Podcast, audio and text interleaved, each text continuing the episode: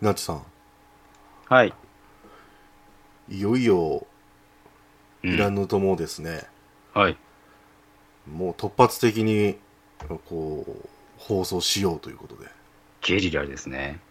はい、まさに今ゲリラ豪雨がこっちや襲いかかってきてるんですけど、えー岐阜県全国ニュースになるぐらいあの集中豪雨ということで、うん。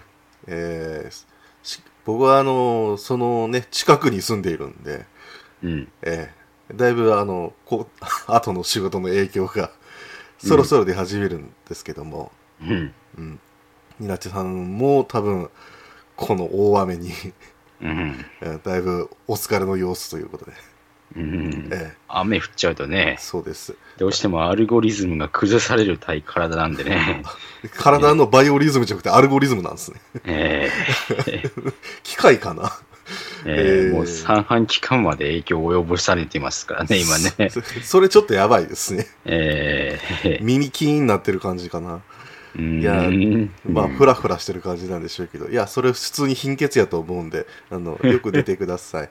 というわけでね、えー今回はですね、うん。えーちょっとね、あのもう公開から2週間ち近く経ってるということで、もうそろそろいいだろうということでね、はい。えーえーパワーレンジャーのネタバレありきの、えー感想言い合いということで、うん。えーちょっとやってみようと思うんですけども、これ実は、えー前回の収録時に、うん。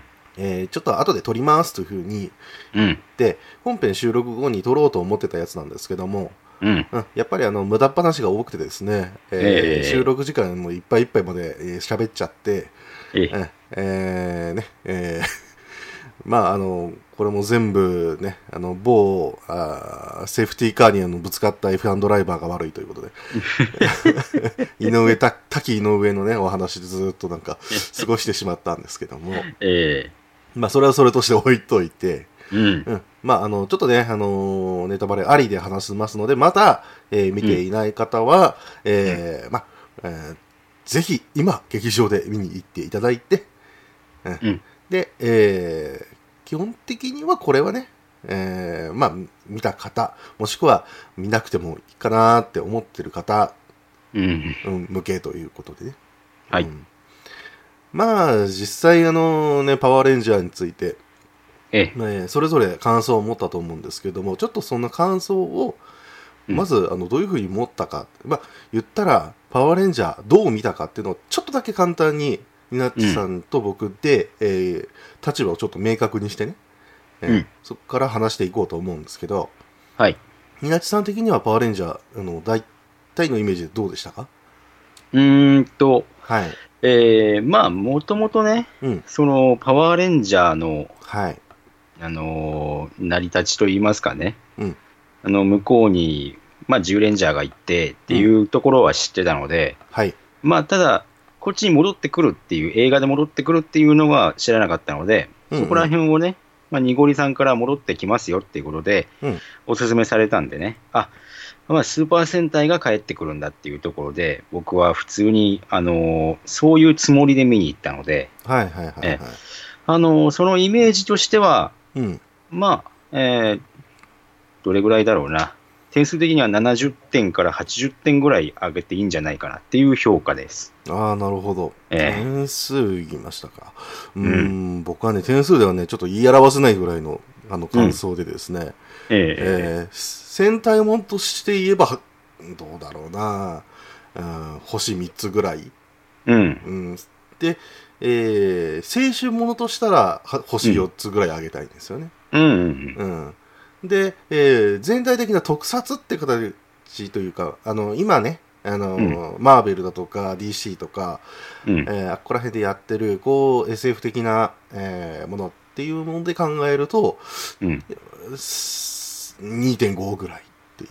うん。うん。うん。う。うんん非常にちょっとね、あの、厳しい目線で最終的には見てしまったんですけども、ただ、あの、日本人と、単純にね、うん。スーパー戦隊が大好きな日本人としては星5を上げたいうん。と。うん。それぐらいなんかね、あの、揺らいでる評価なんですよ、僕は。なるほど。うん。うん。ということでね、あの、ちょっあの、まあ、立場的には、ニナツさんは面白かったの方であって、えー濁りの方は、えーうーんと思う部分が少しあったということでね。うん、うん、うん。うんうん。で、まあ、それがどういうことなのかっていうのは、まあ、ちょっとね、説明をしつつ、えーね、感想を言い合いたいと思うんですけども、はい。まあ、パワーレンジャーってもう何ぞやって思ってる人は、このポッドキャスト聞いてないとは思うんですけど、うん、うん。あのーちょっとね、そ前回もね、ちょっと枕で、えー話をしたはしたんですけども、うん。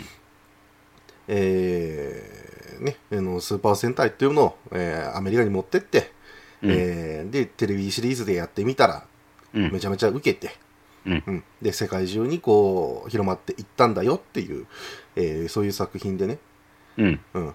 あの、なんか知らないですけど、ドバイとかここら辺ではめんものすごい人気らしいですけど、ああ、そうみたいですよ。うん、え。なんかそっちの方の興行収入だけがなんか飛び抜けてるみたいで、うん。うん、なんかね、うん不思議なものだなというふうに思うんですけども、ええ。うん。で、今回映画に関しては3作目ということで、うん。うん、実際は何作か出てるんですけども、そうですね。えーうん。うん。ここまで東映とか、ここら辺が、えーちゃんとこう出した時っていうのは、まあ、えーこれが初めてということで、う。うん。ん、さらにですね、あの言ってしまえば、一番最初のパワーレンジャー、えー言ったら、えーあれは10レン、ん ?10 レンジャーかな？うん。マイティモーフィンパワーレンジャーなんで、うん。えーあれをこう、まあ、リメイクするというか、リブートするというか、そんな形でやったので、えー基本的にはモービルみたいな、ああいうものが恐竜の形をしていると。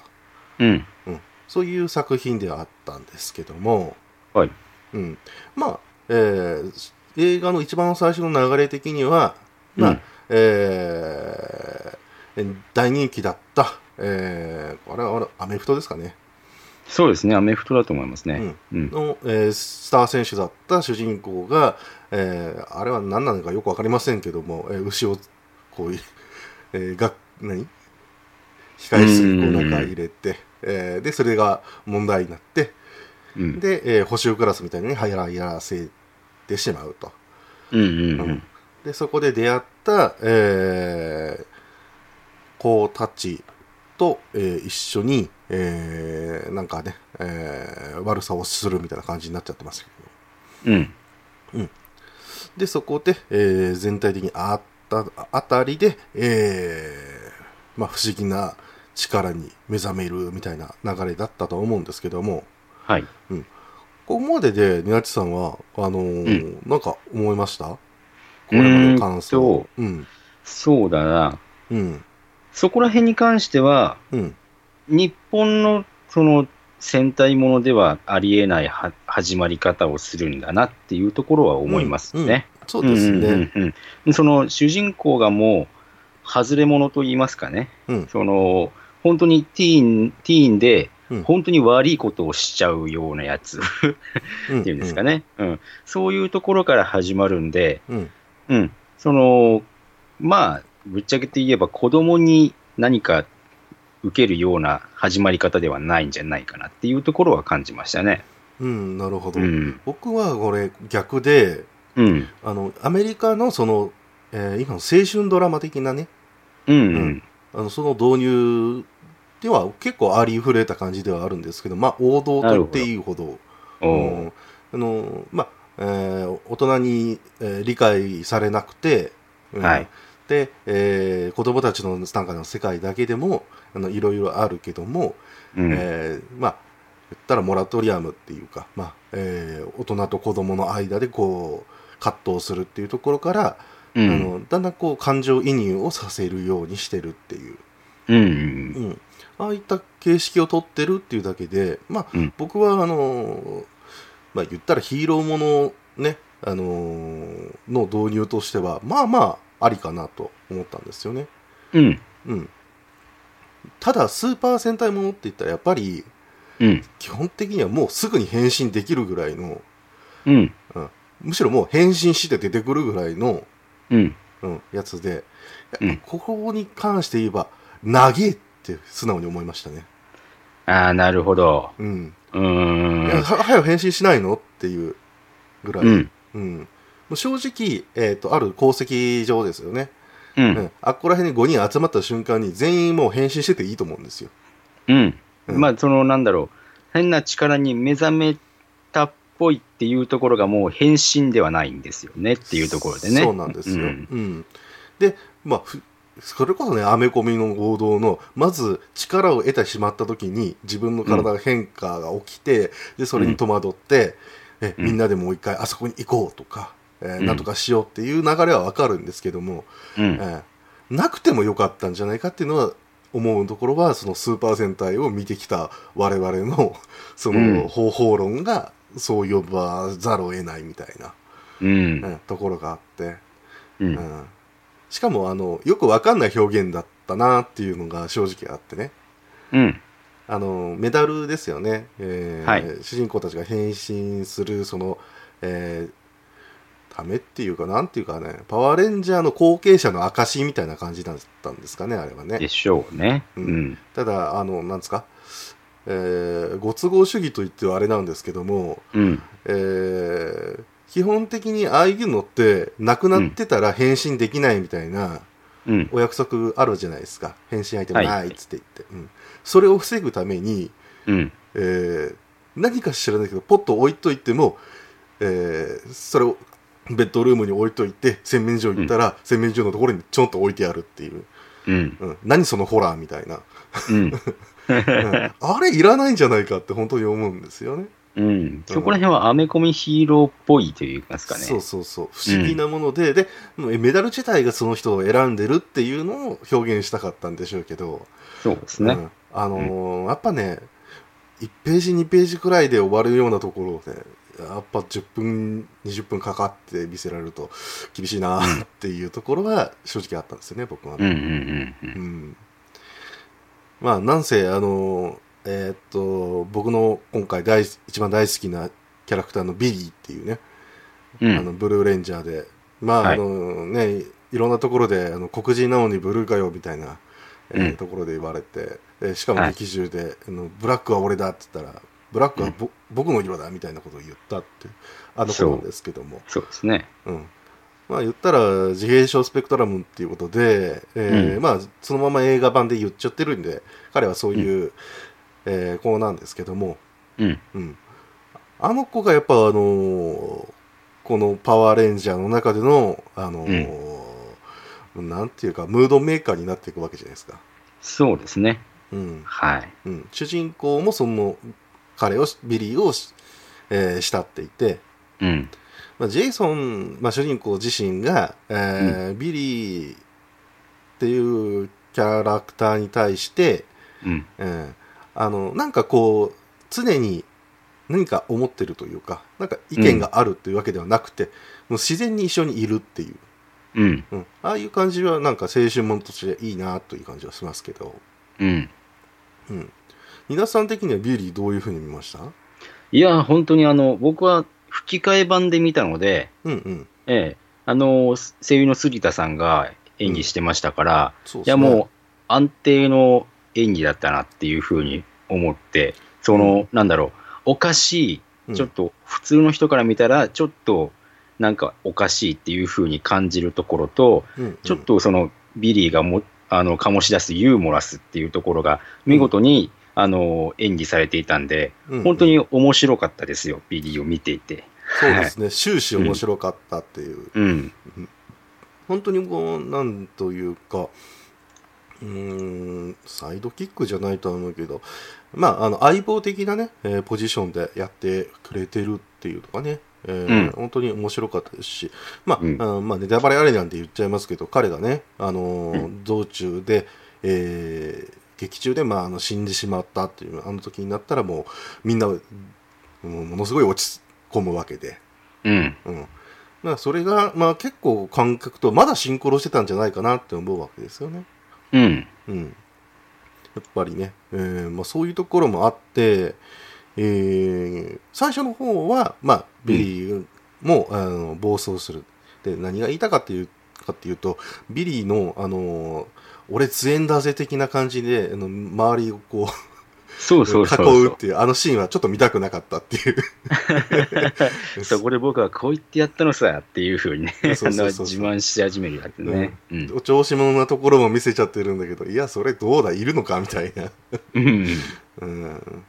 まあいいんですけどね、いじめられっ子がちょっとこう、力つけて、自信を取り戻して、さらにパワーレンジャーっていうものに関して、うんまあ、あのー懐疑的になるメンバーもいれば、えーうん全面的に信頼するっていうメンバーもいるわけなんで、まあ、ビリーはそっちのの信頼する側っていうのが、えーまあ、それで全然わかるんですけど、うん。そこら辺は多分、うん、まだカットされた部分あると思うんですよ。ディレクターズカット版といいます確かか、ね。にね。うんなんか予告編ではいはいはいザッ、ザックが吹っ飛んでるようなカットがあったんですけど、うんうんうん映画本編でなかったんですよね。そうですね。うん、だからこう、その力に戸惑ってるシーンっていうのはもうちょっとカットされてる部分があると思うんで、うん、僕はちょっとそこら辺を正直見たかったんですけどね。まあ、ザックもね、中国系の、まあ、うん、ハーフなのかな？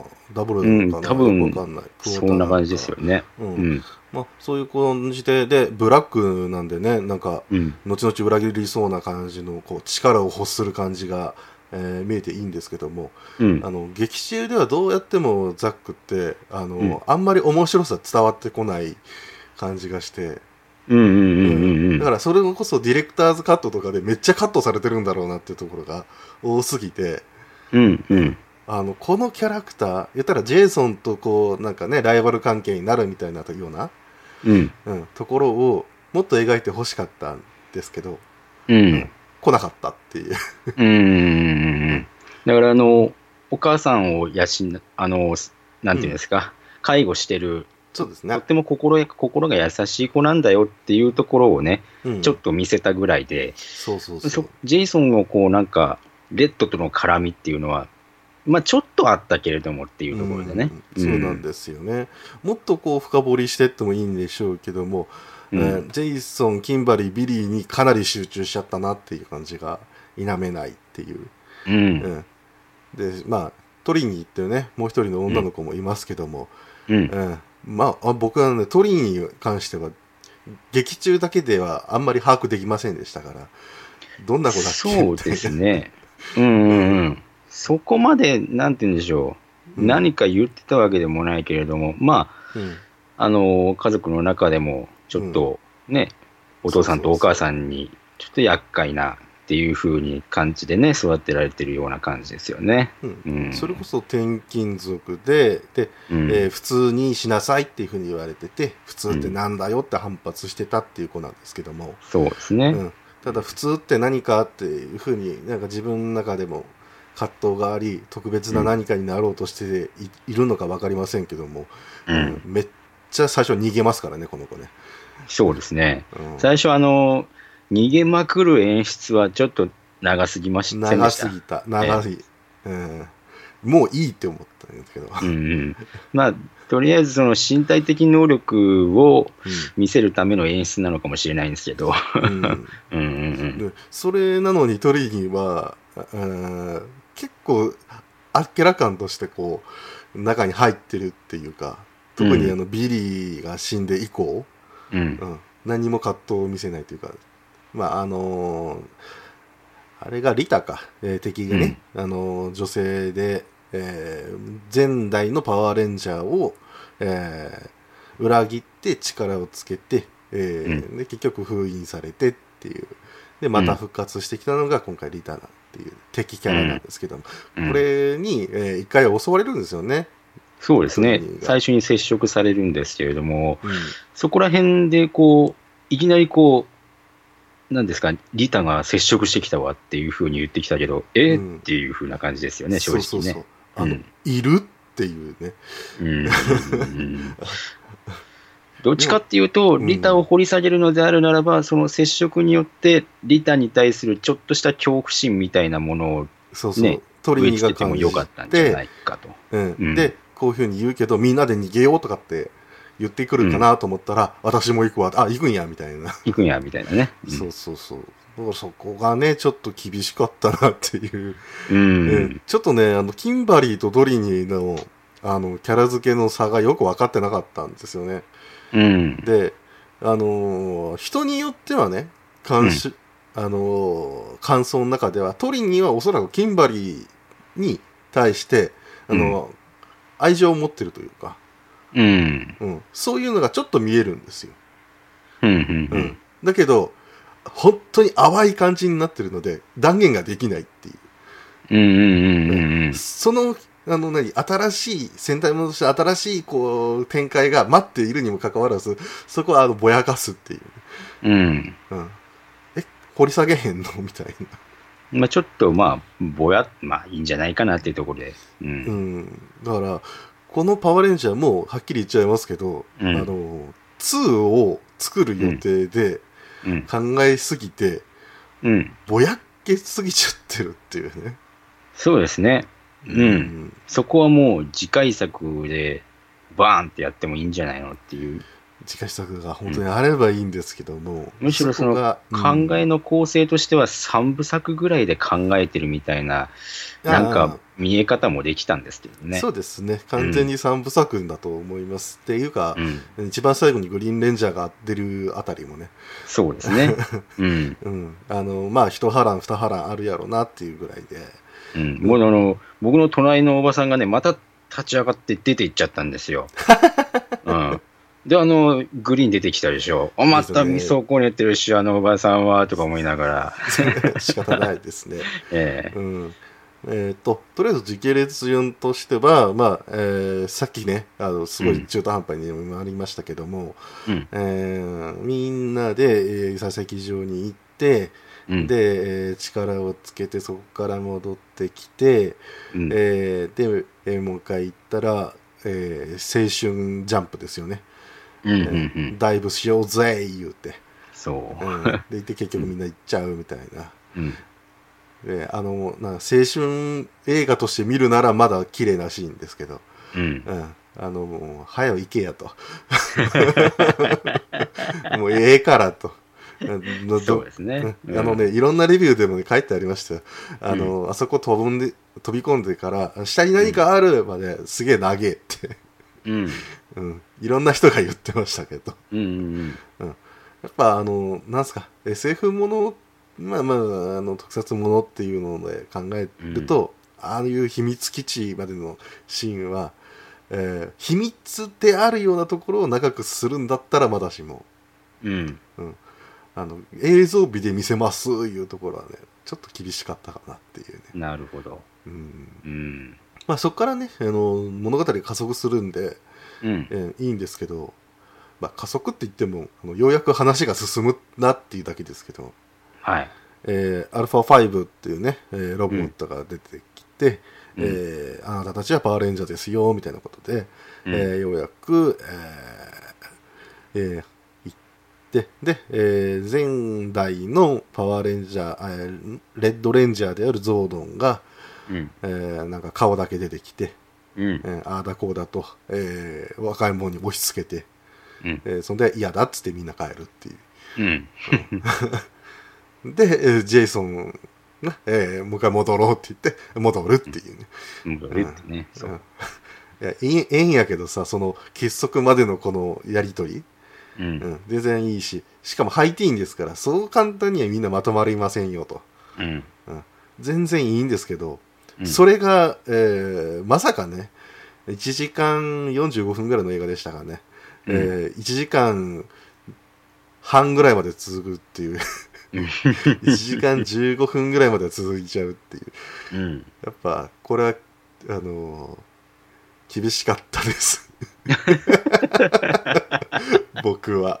うんうんいや、いいんですよ。そのね、例えば、そうだな、スーパー戦隊の、あのー10話とかうん。20話ぐらいまでをギュッと凝縮したって言えば、まだ分かりやすいかなっていうね、うん。ストーリー部分でいうね、うん。気はするんですけども。うん。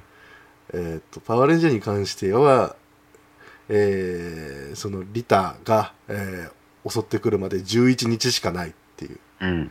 いうことで11日で彼らは本当にそんだけ成長できたんでしょうかと、うん、まあそこら辺はメダルが助ける部分があったのではないかと。身体的にはね。ですかね、んだからそこら辺も、だからね、メダルが例えば戦いの記憶を呼び起こすっていう感じだったら、うんまだ分かったんですけども、そこら辺の描写は一切なく、うん。うん、で、えーどっちかというと、アルファ5が、えー戦闘師団をして、えーうん放課後何時間かぐらい、えー空手をやってるっていう、うん。うん、柔道をやってるっていう。ええもう外国人大好きですから。柔道。空手。うん、それやっててで、えー道中でね、えーなんかこう意味深なシーンもあったりしますけど、うん。うん、まあでも単単純にねあの、うん。こういう特訓のシーンっていうのがうん。絶対挟むんでいいるのは、うん。ある意味スーパー戦隊のリスペクトかなって思うんですよね、そうですね。うん、うん。ある意味でこれはあのうん必要だったシーンみたいうん。な感じもあって、うん、ただこういうところでねあの、個人的には戦い方の差別化みたいなのをしてほしかったなって思うのが多分少年漫画の読みすぎのところかなと思うところもありますけど、なるほど。うん。うん。うん、例えばあのジェイソンだったらあの、ね、アメフトが、えーやってたからっていうことでタックルとかっていう分、そういうのを中心にやるとか、うん。うん、ザックだったらもう身軽な体を使って飛び技をあの練習するとかうん。そういうことでなんか、えーできたらよかったかなと思うんですけどまあ普通に、うんあのコンバットの基礎訓練をとにかくやると、そうですね。うん、うん。いうことでまあだから血湧き肉踊るっていうよりはただただ時間経過を見てしまったなっていう感じがしてね。うんうんうんうんうん、いいんですよ。あの楽しそうにしてね、うん、最初はみんなでキャンプファイヤーしてね、うん。うんうんうん、で一人一人が、えーこう秘密を打ち明けるみたいな、うん、ああいうシーンは、あの青春映画としては全然ありかなと、うん。うん、でまあそこでようやくみんながようやく一人一人のことを知れるんですけどもうん。ここもねちょっとねあの個人的にはですよニナチさんうん。あのーこうね情報を引き出されれば引き出されるほどうん。本当に回収されるのがこの映画の中でと思ってドキドキするんですよ、それはね。うんうん。なんかおビリーとかだとうんなんかお父さんお父さんということで、うん。まあ、もう死んじゃってるらしいんですけどもそうんのお父さんの、えー意思を継いで、えーまあね、調査とかいろいろやってたわけなんですけど、うん。えーそれをちょっと言うそのキャンプファイアのシーンでも言うんだけどもうん。あの全然こう後々出てこないっていう、まあ、後々関係ないっていうね。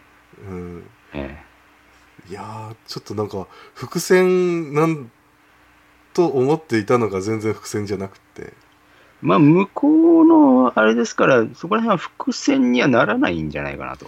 いやー個人的には、えー父さんの残してくれたマイクロチップとかそういうのがあってもよかったと思うんですけど、ね、それであの鉱石の場所を見つけるとかね。うん。あ。のクリスタルですか、うん。うん、そういうのがあってよかったんじゃないかななんていう、えーぼんやりとした感想ですけど、うん。うん。だからもうなんかやれたことはあったんじゃないかななんていうのがね、う。うん。今となっては少しあるかなと。でもまあ、うん。うん、僕が今ざーっと言っちゃいましたけどうん。あのー、ニナッチさんとしてはここら辺まではどうでしたかね？いや、まあ、ぶっちゃけて、うん。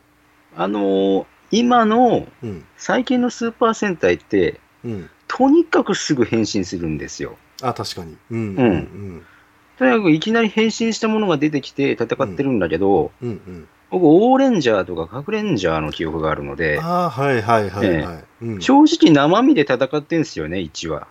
うん、あいつらは強いですからね、すすめね。うん、あのー変身するっていうのは本当に最後の方にうん、レッドが出てきて、うん、えー変身して戦って、うん、えーロボットなんか出てこないんですよ、うん、1話で。うん、うん、だから別に、その、返信遅いっていうふうにはうん。全く感じなくて、うんうんまあ、こういう青春ものをややりたいんだろうなって、いや、どんどんやってくださいっていう風な感じで見てて、うんうんううん。ん、だからもう、青春もの、あ、若いいな、若いってっていう風な感じで見てたので、うんうんうん。だから別にその、なんだろうな、なんでも良かったんだけれども、その、いろいろやりたいことは確かに、うんあの、分かったんだけど、後から考えてみると、うん。ちょっといろいろこう、やりたいものが多すぎて、うん。その、そのせいで、ちょっと薄くなっちゃったかなっていうところ。そう。ですね。うん。うんうんうんうん。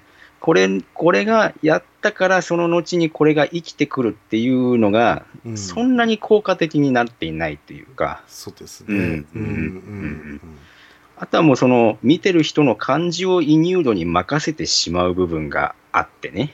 そうですね。結構投げやりな感じでね。うんうん映画としてこう、ぐいっと観客を引っ張るような映画ではなかったんだなっていうところが、まあ、ここまでの段階でもう思っちゃうといいますかね。うんうん。ここまでではそうですね。ううんん。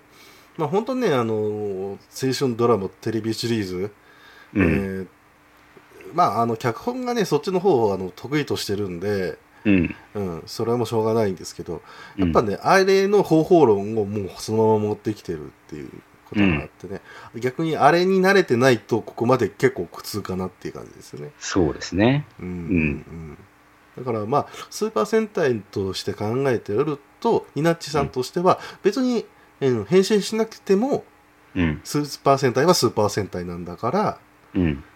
うん、あの、全然、まだまだ楽しめるというか、余裕があったみたいな。うん。で、またその、なんだろうな、うん。全体的な技法として、そうのんスーパー戦隊50何話っていうところと、うんうん、あとその10話までのお話っていうのと、うんうん、1話ま、1話の話っていうのを、なんかこう、ぎゅーってこう合わせて混ぜ混ぜしてるような感じっていうんですか？まあそうですね。そううん。うん。その心の葛藤ですとか、うん。そのうん。仲間とは一体何なのかみたいな、そういう心の部分って言いますかね、うん。それを全部こう混ぜ混ぜでこうやろうとしてるから、見てる人がこう、だんだん混乱していくっていうところもあってね。そうね。うん。うん。混ぜて混ぜて、で、最近流行ってる映画の方法論に全部こう、ストーリー合わせてって、縫い合わせて、どうだって感じだったっていうね。うん。いやー、ねえちょっとね、厳しいなっていう。うん。うん。まあ、ここまでは、まあ、そのね、リタを倒すために、あの、特訓をしましたまでのところなんですけど、うん。うん、結局リタが復活して、うん。で、ね、えー街に、えーまあ、えー危機が訪れるわけなんですけども、うん。まあ、リタに関して、うん。結構ね、あの、なんだあいつっていう人もいれば、うん。いや、特ス、えースーパー戦隊って考えれば、いや、全然妥当な敵じゃないっていううん。人もいたりしてね。なんかこう、ゴールダーを完成させないと、うんリタも、リタも本当に真の力、怖いものを引き出せないっていうような表現もちょっと足りなかったかなっていう。そうですね、そうなんかこうん街の中でうろうろしてなんかちっちゃなことやってんなみたいな 風にしか見えないって言いますかね。そううんうん。ただ、あれもね、なんかね、スーパー戦隊の呪いなような気がしますね。そうなんですよね。うん。えあの怪人っていうか、まあ、いう奴らは結局のところ街を襲うしか できないというか、撮影のそのね、手法としてねうん、できない。しかもなんかちちっちゃいことやれるんですよね。そうそうそうそう言ってもね。ええ宝石店をね、わざわざ襲って、そこで金をぶんどってみたいな。そうそうそうで、わざわざその宝石店を爆破していくわよみたいな感じになってるっていう。そうなんですよね。うん、なんてちっちゃいんだと思うんだけど、まあ、アメコミ的にああいうシーンを描いたんやったら多分不自然じゃないと思うんですよね。うん。うんただ我々が見ると、80年代の SF みたいな感じ。うん、よくあったよね、こういうシーンみたいなそうですとねこ。ろがあって。うん。もっとやるんだったらいいのかなっていうのもあれば、僕が一番ね、あの、びっくりしたのが、リタの一番最初の登場シーン、うんあの、漁船に入ってね、うん。うんで、もう、まあ、網の中でこう行って、冷凍室に入れられて、うん。で、あの、で、それを警察官が見に来て、ギャーってなる感じ。ううんんあれ、なんでい一瞬だけホーラーになったんやろっていうぐらいね。あれ、ホラーでしたね、だいぶ。ええ。あの、これがハリウッドだみたいなことを言いたいかったんでしょうか。わかんないですけど、これが本当に子供向けなのか大人向けなのか全然わかんねえなっていうぐらい、めっちゃ結構リアルな感じのね、質感の、えーリタが出てきてたんで、うん。うん、でそこからあとはねリタ自身も、えー金を求めてあのさまようわけなんですけども、うん。あのいやいやいやいやあのもうちょっとなんか警察動こうやっていうね、なんかあんまり街の混乱具合がね伝わってこないんですよね。結構、うん。うん。まあ何、えージェイソンのお父さんが呼ばれたりとかそういうのはあったんですけど、うん。うん、それぐらいでね、うん、なんかこう、警察がね、うん。その捜査官とか、そういう特別な班を作って、うん。これは一体どういうことなんだみたいなところで混乱しているね、そこら辺は全くなくてね。なかったですね、うん。うん。だから大人自身の動きっていうのは絶対うん描くべきなんですけども全然なかったっていうのが、どっちかっていうとこう何？DC だったら絶対こういうところはもうまんべんなく書くだろうなっていうところをはいはいはいはい。まあ、うん。バットマンとか言えばね、確かにね、そこら辺出てきますから。うん。うんうん。マーベルだったら飛ばすかなっていうところなんですけどね。あ、なるほど。うん。ええ DC ぐらいのいや言ったらさっき言ったホラーぐらいのああいうリアルなあリタっていうのはこんなに怖いやつなんだって思っているからこそ大人も、あのそういう対応するんじゃないかなと思いきやスーってこう また青春ストーリーがファーって入ってくっていう感じで、スーンってなってますからね。そうあの肩透かしだったなっていうのが正直ありますよね。はいはいうんはい。ただリタ自身のその、うん僕造形って嫌いじゃなくって、うん。うん、やっぱこう、えースーパー戦隊のあの敵温田幹部的なものがちゃんとアメリカナイズされてるっていう感じはいはいはいはい。うん、そんでね、まあ、僕もあの吹き替え版見たんですけども、うん。ねサバシロさんのもう会うこと会うことうん。声のね、はい。うんね。うん。まあ、あの、女幹部ね、うん。こう大体こう、ちょっと、うん、ちょっとエロティックな、そうですね、うん、格胸元好を開いてりしたてみたいねな。えうんうんうん。えなんだけど、ちょっとなんかこう、全体的に見るとダサいなっていう。そう。そうなんですよ。ええ。でも、もうスーパー戦隊好きとすれば、ちょっとダサいぐらいの方がいいっていうね。それがいいってやつね。なんか えね、ここ、これが僕らとしてもちょっとね、なんか難しいところといううん。うん。うん。それでいいんだよ、いいんだよって言ってても、心のどこかでは、うんっていう、うん。なっちゃってるっていうね。うん。うん。まあそういうのもありますけども、そこから、えーようやくちょっと変身できたりとか、うん。うん、うん。で、まあ、リタが襲ってきたみたいなところもあって、うん。で、えーまあ、やっぱり、ね、こういうヒーローものではどうしてもあのなきゃいけない、えーヒーロー側が、えー敵側にこう拘束されるっていう感じのシーン、うん。うん、なんですけども、うん。やっぱここでね一つやっぱ疑問があのふつと出てくるわけなんですけどもうん。あの一回こいつらあの確か変身とか特訓とかする前にうん。あの車に乗って、えー全速力で、えーうん。かけていく横っ腹を電車で引かれていって、うん。戻ってきてますよね、うん。うん、あれの原理が全く説明されないままで、はいはい。うん、えええでビリーが、えーうん。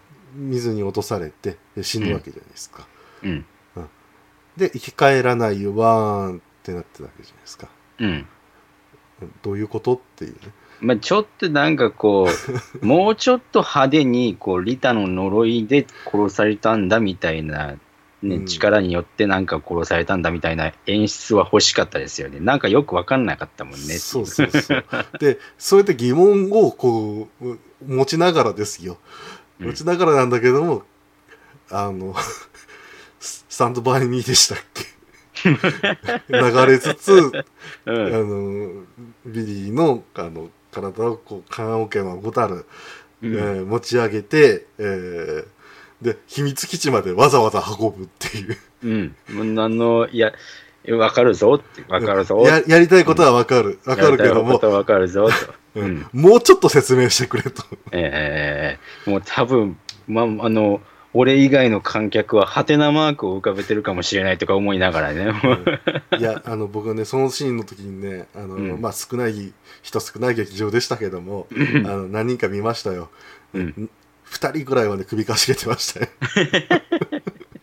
あれって。ええはいはいはい。うんだから感動するシーンで、あの、最大のこの山場というか、パワーレンジャー自身が結束するだろうという、その伏線が見えた中で、うん。えーああいうことされると、ちょっと感情移入ができないし、あの、鉢巻きをしていた彼はどうなったんですか？鉢巻き、あ、バンダナですね。あのええバンダナしてた彼は、ええ。えーまあ、あの、最初の最後ですけども、うん。えースタッフロールがえー流れ始めた頃に帰りました。なんだよ、お前っていう感じですけど。うんもうがっかりしたんでしょうね。うんだと思います。ええその後、あの、ポケモンのポスターじーっと見てましたけど、えそれは、そうとし、それとして、ええ。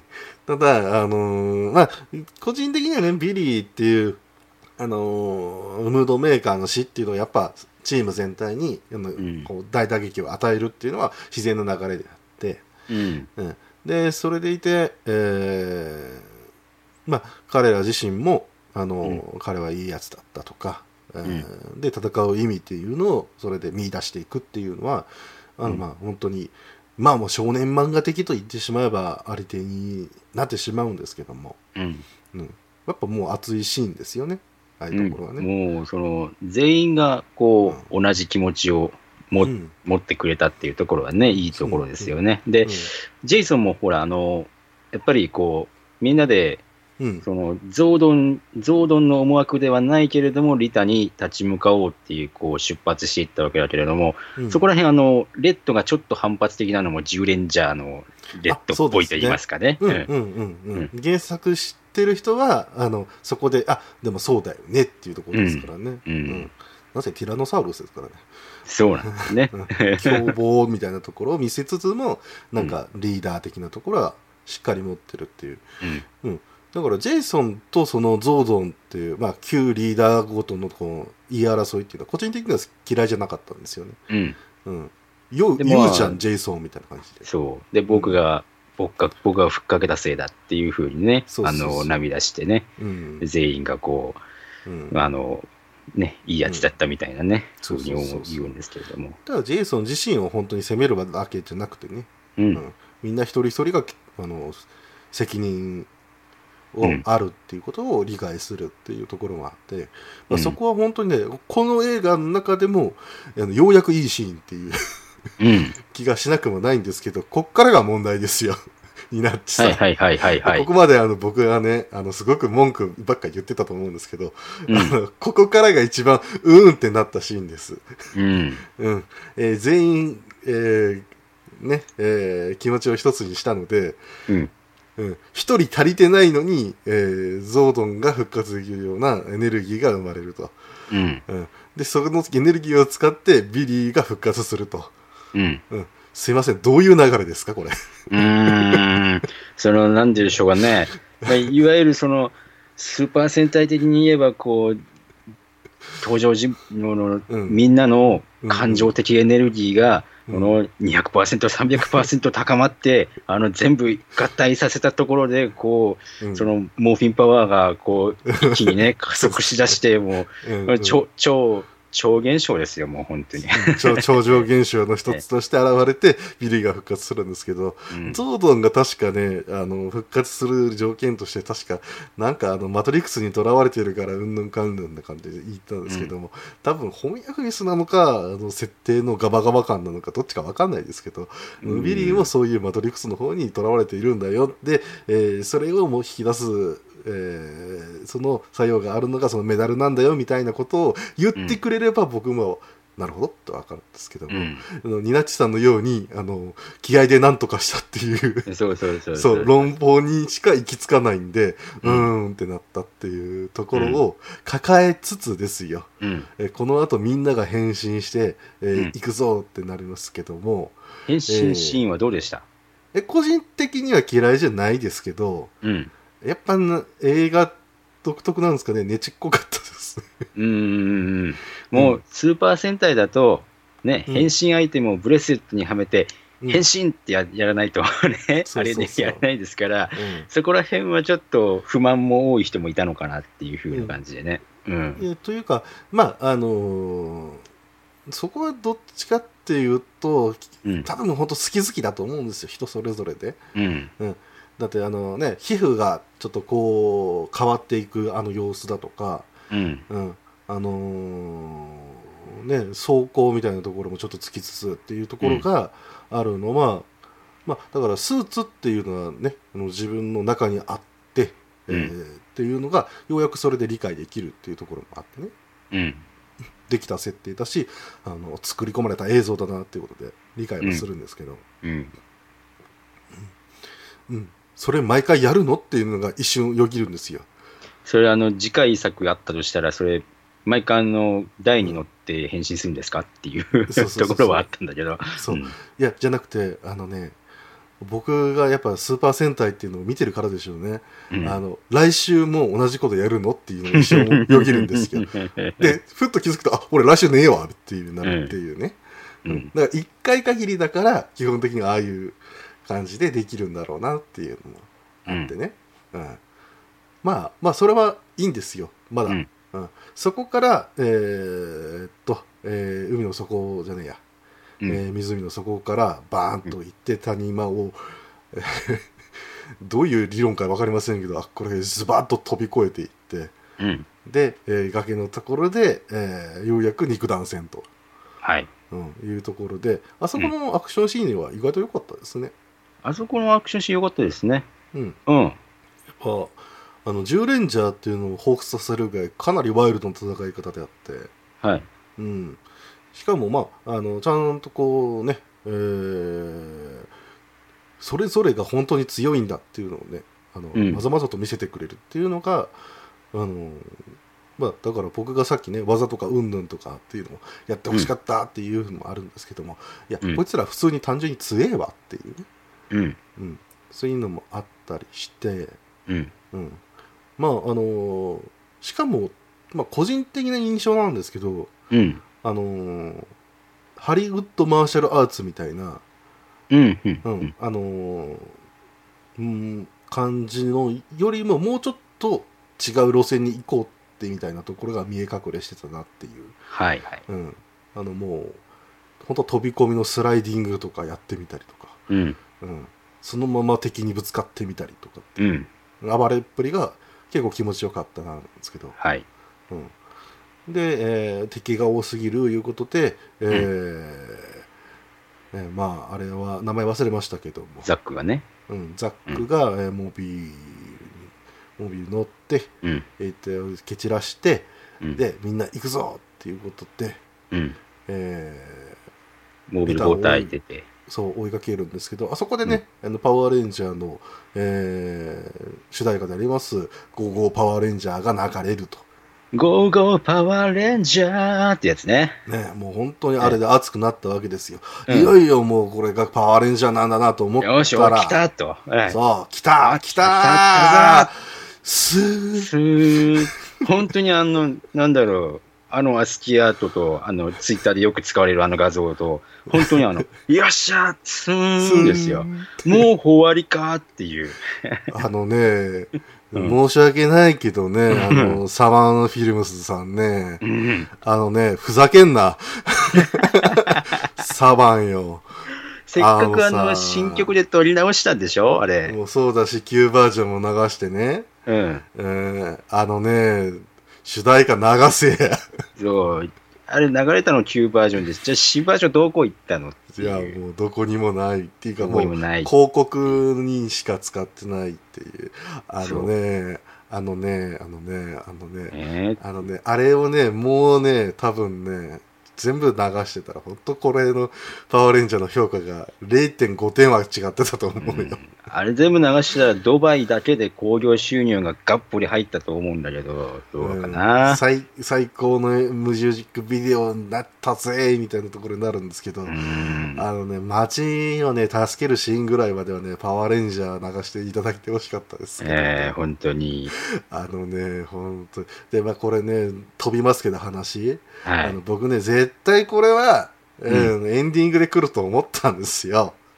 はいはいはい。エンディングスタッフロール、一番最後ぐらいで、ゴーゴーパワーレンジャーって言って、みんな盛り上がって、ジャーンって言って、えー東映のマークと、あの、サバンのね、ライオンズゲートの、あっこら辺のマークが出てきて、終わると思ってたんですよ。私ね、映像付きのスタッフスクロールはちょっと流して欲しかったなっていうところはありますね。一切ない、あの映画音楽だけを流したんで、ん。この時間返してくれと本気で思いましたね。マジで。うーんだからね、さっきね、バンダナ野郎がね、あの席を立ったのもね、あいつもしかしたらね、もう2回目、3回目なのかもしれないと思って。なるほど。うんえここからはもう見る必要がねえってういう、ん。見る価値もねえみたいな。あそこでオルタナティブロックとか使ってる場合じゃなかったぞっていう。いやね、本 本当当ににね、ええあのね、もうね、いや、いいですよ、若者的な感じのね、音楽流していただいて、で、ね、はい EDM としては、えーかなりね、センスのいい、えーうん。ものだったんですけども、うん。あのね、そんなものはいいから主題歌流すやと。本当に。そんなもんね、よかったんやう、んそれだけ、あのね、やれればね、僕はね、最終的には、いや、あの主題歌が良かったんで、5点満点ですみたいなことをね、本当に言おうと思ったんですけども、うん。一切なくて、なかったねっていう。うんそして最終的に文句を一番い、まあね、次に言いたいところは合体シーンということで。あー、でも、うんうん。いくつかのスーパー戦隊では最初、うんうん。あ、確かに？うん、合体の、うんあのーいつもの映像を流さずに、うんいきなりロボットがこう炎の中から出てきてさ、うん。なんだねこれっていう風なことになるのもあるじゃないですか。うん。あるあるある。正直こう無理やりつなげるとそういうことかなと。無理やりね。合体バンクがやりたかったのは自作なのかなと。そうですね。ええだからね、いや、いいんですよ。その演出の中でやるのはいいんですけども、うんえーどうせやるんだったら主題歌流すやと。そうなんですよ。だから、僕らアニメ的な考えで言えば、その合体して、じゃあこっから逆転だってい、いや、みんな一斉に動くぞっていう風にこうやり出したときに、パワーレンジャーが流れれば、それはそれで OK なんですよね、正直ね。それでいいんですよ。で、そこからやる戦闘が、基本的には肉弾戦っていう、そうなんですよね。まあ、アメリカナイズですね、あれアメね。リカナイズっていうか、あれもうんうパシフィックリムをこう意識しすぎだろっていう感じで、巨大ロボットが殴り合うっていうのみんな好きなんだろう、やってやったぜっていう感じのが逆に腹立つっていう感じがして、うん。いや、いいんですよ、大好きですよ、大好きですけど、あの、見た目がトランスフォーマーでそれやられてもみたいな。うーん。しかも、あの、おもちゃ、あの、海外で、あの、発売されてるデラックス版、変形しませんからね。そう、あのね、は、はっていうね。くそーっていういやいいですけど別に変形機構がなくても、ただスーパー戦隊があの本当にねあのいろんな制限がありますよ制約が。うん。うん、うん、その中でもあのまだまだ守り続けてるっていうその職人芸が合体機構なわけで、うん、別にいいんですよその合体シーンっていうのがね個人的にはあのえ何何でしたっけ？あの金金色のでかいやつ敵のはいはいはい。ゴーゴルゴルディオンハンマーじゃねえやなんだうっけ、ん、ゴールダゴールダー？ゴー。ルダー、ゴールダーなんとかっていううん設定なんでしょうけど。その,、うん、そのゴルディオンをあの一緒にこう割れ目の中にねこううん。あの一緒にぶち込んでうわーってなってる最中に、うん。えー曲げるかって言って、えー変身するみたいだったらいいんですけど、うん。落とされちゃって復活っていうなんかね落とされちゃってねっていう。っていううんなんかなんかこうあなんていうなんか、うん。でうんでうん、あのまあ方法論としてはその割れ目に入ってでかい空間とかに入ってそこで大暴れしてブワーって勝って上まで出てきてわーぐらいのシーンだったらもうちょっといろいろできたなと思うんですけどなるほど。あの言ったらね超時空空間みたいなの、うん。ギャギャバンが出すやつですよ、ギうんャバンうん。ギャバンが出すやつではないけど、うん。えーね、ああいう、えーまあ、敵が出すやつです時空にね、ああいうなんか便利な空間みたいなところ出してもよかったのかなと思うんですけど、なるほど。あの基本的には街でぶん殴り合いをするといううん。ことででまああのいろんなところでもありましたけど必殺技の名前の一つでも叫んでほしかったというああ、超電磁切りとかね、やってくれればね。うとん。かね、あのモーフィンスピナーとかなんかいろいろやっていただいてもよかったんですけども、剣を取るぞ。うんおーザクって言って、勝ったーって言って、そこで、わーって言って、みんながスマホ持って、わーって言って、えーあれったの？とう。ん。言って、わーって言って、みんなヒューって言ってる間に、こう、ダンスを、えーその巨大ロボットで披露して終わりということでね。はい。あの、まあ、いいけどさ、っていう。けどさみたいなね。うん。うん。優秀の美みたいなのないの？みたいな。あの、騒動を戻すときに、うん。それはお前のだって言ってたけど、あ、これも渡すシーンカットされたなとか思いながら。あのね、何あれっていうね。うんうんいきなりあの肉弾戦始まるところからいきなりこう取り出してこうズバッてやってから、あ、レッドの武器なのかな？じゃあ各武器出てくるかなと思ったら、あ、出てこないっていう。わかるし、そのちょっと前に武器があって言ってないって言ってたのに、あるじゃねえかっていう。あるじゃねあのね、あのね、本当にね、パワーレンジャーズのこれ作った方々ね、あのね、ちょっとね、ディレクター変えた方がいいよ。あのね、カットしすぎ。うん。っていうか。あのね、いや、出資者の意向かなんか知りませんけども、うん。前半あんだけ尺使っといてね、うん肝心なところがガバガバっていうのは一体どういうことなんでしょうかと。あの編集のマーティン・バーンフェルドさんですか？うん 彼ですかね。いや、まあ、彼だけの責任ではないと思いますけどえね、ーただ、ですけどね。ただ、あの、一番やり玉にあげたいなっていうとこえー、ろがありつつ、あの、あのね、しかもまあ、このパワーレンジャーに関して言えば、制作のトップっていうのが何回か入れ替わっていて、おううん。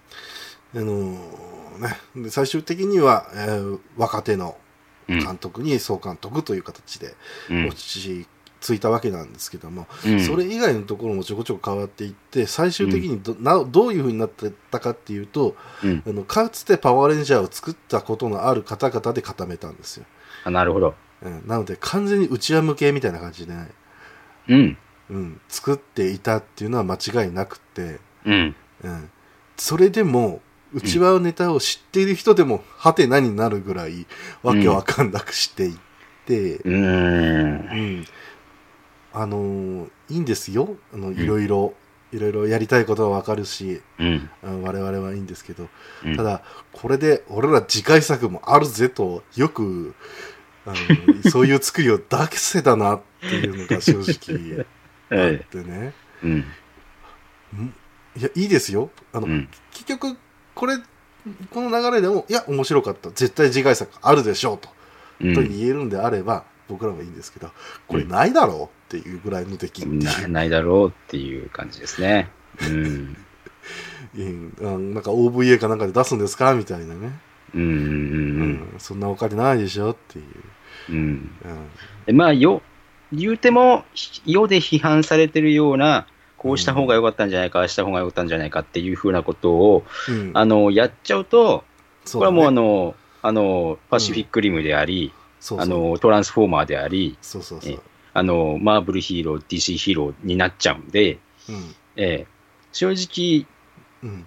うん、もうちょっとこの、このパワーレンジャーという映画の形を、もうちょっとこう、うまく、そう、ええ組み立てをしっかりしてうんやれば、もうちょっと頑張れたのかなっていうところでね。う。ん。うん。素材はものすごくいいんですよ、うん。うん、ただ変な編集をしてるだけで全部台無しになってるっていう。そうなんですよ気ね。がしてならないっていう、ただ、あの、ね。なんていうんですか、街のみんながこう、は墓地に集まってね、あの、なんかこう、やってるわけじゃないですか。あの、誰か死んじゃった人の、あの、追悼をやってるっていう、あはいはいはい。あのシーン挟んで、そこからあの、なんでしょう、あの、ジェイソンが、うん。僕はやっぱりこの街が好きなんだっていう風なうん。ことを言うところは、まうん。あそこら辺はいいのかなっていうところでね、そのシーンを挟むことによって、うん。結局ジェイソンはこの街を愛してるんだなっていうところもあってね。だ戦う理由としては本当に小さなことでいいと思うんですよ。うんうん。なんかあの、あの新しい、一番最近のあのパワあのスーパー戦隊は宇宙を救うんだっていうふうなことを言ってますけれども、なってますね、うん。別にあの戦う場所ってただの市街地なんでね、あのん。いつもの市街地なんで、あのこの街を守るっていうふうな小さな目標でいいと思うんですよね。うん。そこら辺は別にあの違和感はなかったなと。ううん。んだこの目の前に見えている小さな目標に対してみんながこう一致団結して俺たちはこの街を守りたいっていうふうに強く思うことは良かったなっていうふうにねうん。僕は思いましたね。うん。なるほどね。うん。んまあ、確かにね、うん。そういうところもね、すごくあるんですけども。うん、ただまあうんそれにつないそのそれに向かってねそのなんだろうな、じゃあジェイソンはそういうところをうん少し、えいあのあったけれども、じゃあ、トリニーとかザックがそういうところを映像としてカバーしたかっていうと、そうでもなくてっていうところでね。そうっすね、なんかね、いや、もうなんか、うん、僕がね、すごくおすすめをまず最初にしたのは、うん。とりあえずあのスーパー戦隊が戻ってくるよみたいなうん。ところをあの皆さんにねお伝えしたっていうところもあってね。うん。うん。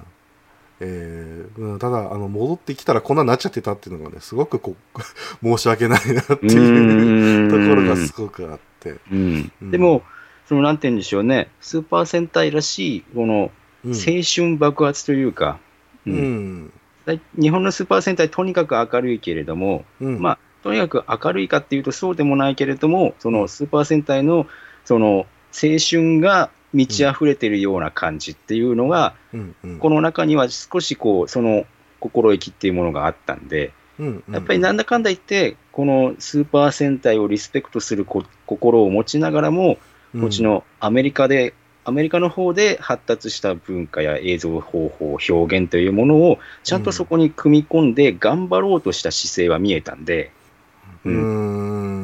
うん。うん。うん。うん。うん。うん。僕はね、あそこは評価したいかな。そうですね映像美に関してはもうぶっちゃけもうトランスフォーマーや、うん。マーベル作品と本当遜色ないぐらいのね、うん。うん、ものだったなとも思うん。ですけど、うん。うん、それだけにまあちょっとねあの SF が今年はねかなり、えー動くような年なんで、もええうちょっとしたらまあ、えーマーベルのスパイダーマンうん。ホームカミングですけども、ようやくマーベルの土壌にスパイダーマンが帰ってくるという、えーものがあったり、えーナイトライダー、えーもあるし、スター・ウォーズもあると、うえーん。次に言えば猿の惑星もあるという年に、えーこのパワーレンジャーを本当にやる必要があったのかっていうぐらい、うん。えーちょっと他が強すぎるって、そうそう。えー日本に来れば、その、うん。だって今、今やっぱり映画館行きましたけど、うん、カーズとポケモンでみんな行っちゃいましたから、そうですね。ねそれは勝てねえってっていう。ディズニーとしてもそうですし、日本のポケモン人気、しかも最初のリメイクですから、大人が見に行くようなものでね、そポケモンう。で、まあちょっと時期外れちゃったけど、パイレーツ・オブ・カブリビアンもまだやってるああ、し。やってますしね。うんええだから、夏休み前としてはちょっとこれ弱かったなっていうね弱かっ。たなーっていうところですね。で、作りとしてもこう、どっちかっていうと日本の子供向けではないっていうところはね、しょうがないところであって、うんその海外の子供向けっていうところは納得できるかもしれないけれども、うん、どうなんでしょうね。まあ、そこら辺は、まあ、どうでしょうね。最終的に、2が出た時に僕らも手のひらくるって返すと思いますけど。いやいやいや、本当に、あの、2が来たら僕らはもう本当に、これ、これがもう、この一作目見るのが大切なんですよっていうふうに多分言うと思うんですよ。ううんん。絶対言うと、ねあれが、これが伏線になってて、えーようやくこれで回収されたんですって、で、みんな見てください。3で多分全部解決して、多分ブラックが、えー裏切りますんで、みたいな。とか、うんあの、分、分裂みたいな感じで、うんえートリニーとザックが敵に行くみたいな、えーうんそういうこともできて、まあ、うん。まあまあ言えるかななって思いますけども、うんえーまあ、えー今回はね、パワーレンジャーについてお話ししたんですけど、なんかね、パワーレンジャーのゲームとかあるのかなと思って、うんえーウィキペディア今見たらですね、はい。えーなんか、えー PVP の対戦ゲーム開発中らしいですけど、ああ、なるほど。なんかちょっとヒ、ヘイローっぽい、あれはできますよね。うん FPS みたいなね。かもしれないですし、うんまあ、ただね、ピヒーロー的な感じで、こう、フィールドがあるというか、まあ、大ジャンプしたり、また、なんですか、うんあの、谷間にこう、ダイブするみたいな、ああいうのができるのかもしれないですけど、うん。うん。あ、あと最後一つ言いたかったのは、うんあの、設定っていうものをないがしろにしすぎてて、全然、あの、うん。あの描かれてなかったんで、もしかしたらあれかなって。えっ、とね、一応、あのー今回のパワーレンジャーはいあのいろいろありましたけど、メダルとか、うん。えー敵のリ,、えーリザの金とかに疑問を、えー持った方はいらっしゃると思うんですけども、うん。あのそれぞれあの鉱石の力っていうのを秘めているんだよっていうね、はい。全く、え、劇中には出てきません。出てきません。えはい。出てき出て。きません。出てきません。はい。出てきない来ないんですけどもえあの実はそれで実はあのパワーレンジャーのそれぞれも、えー個体差があるというのが。え。本当の、えー設定だったということえでリタに関しても、えー金であれば、えーそっちの方の鉱石の力を持っていた。ということで、えーありまして、えー思い出していただきたいと思います。本編後に、えー出てきた映像は、えー綺麗な鉱物がこう並んでいる。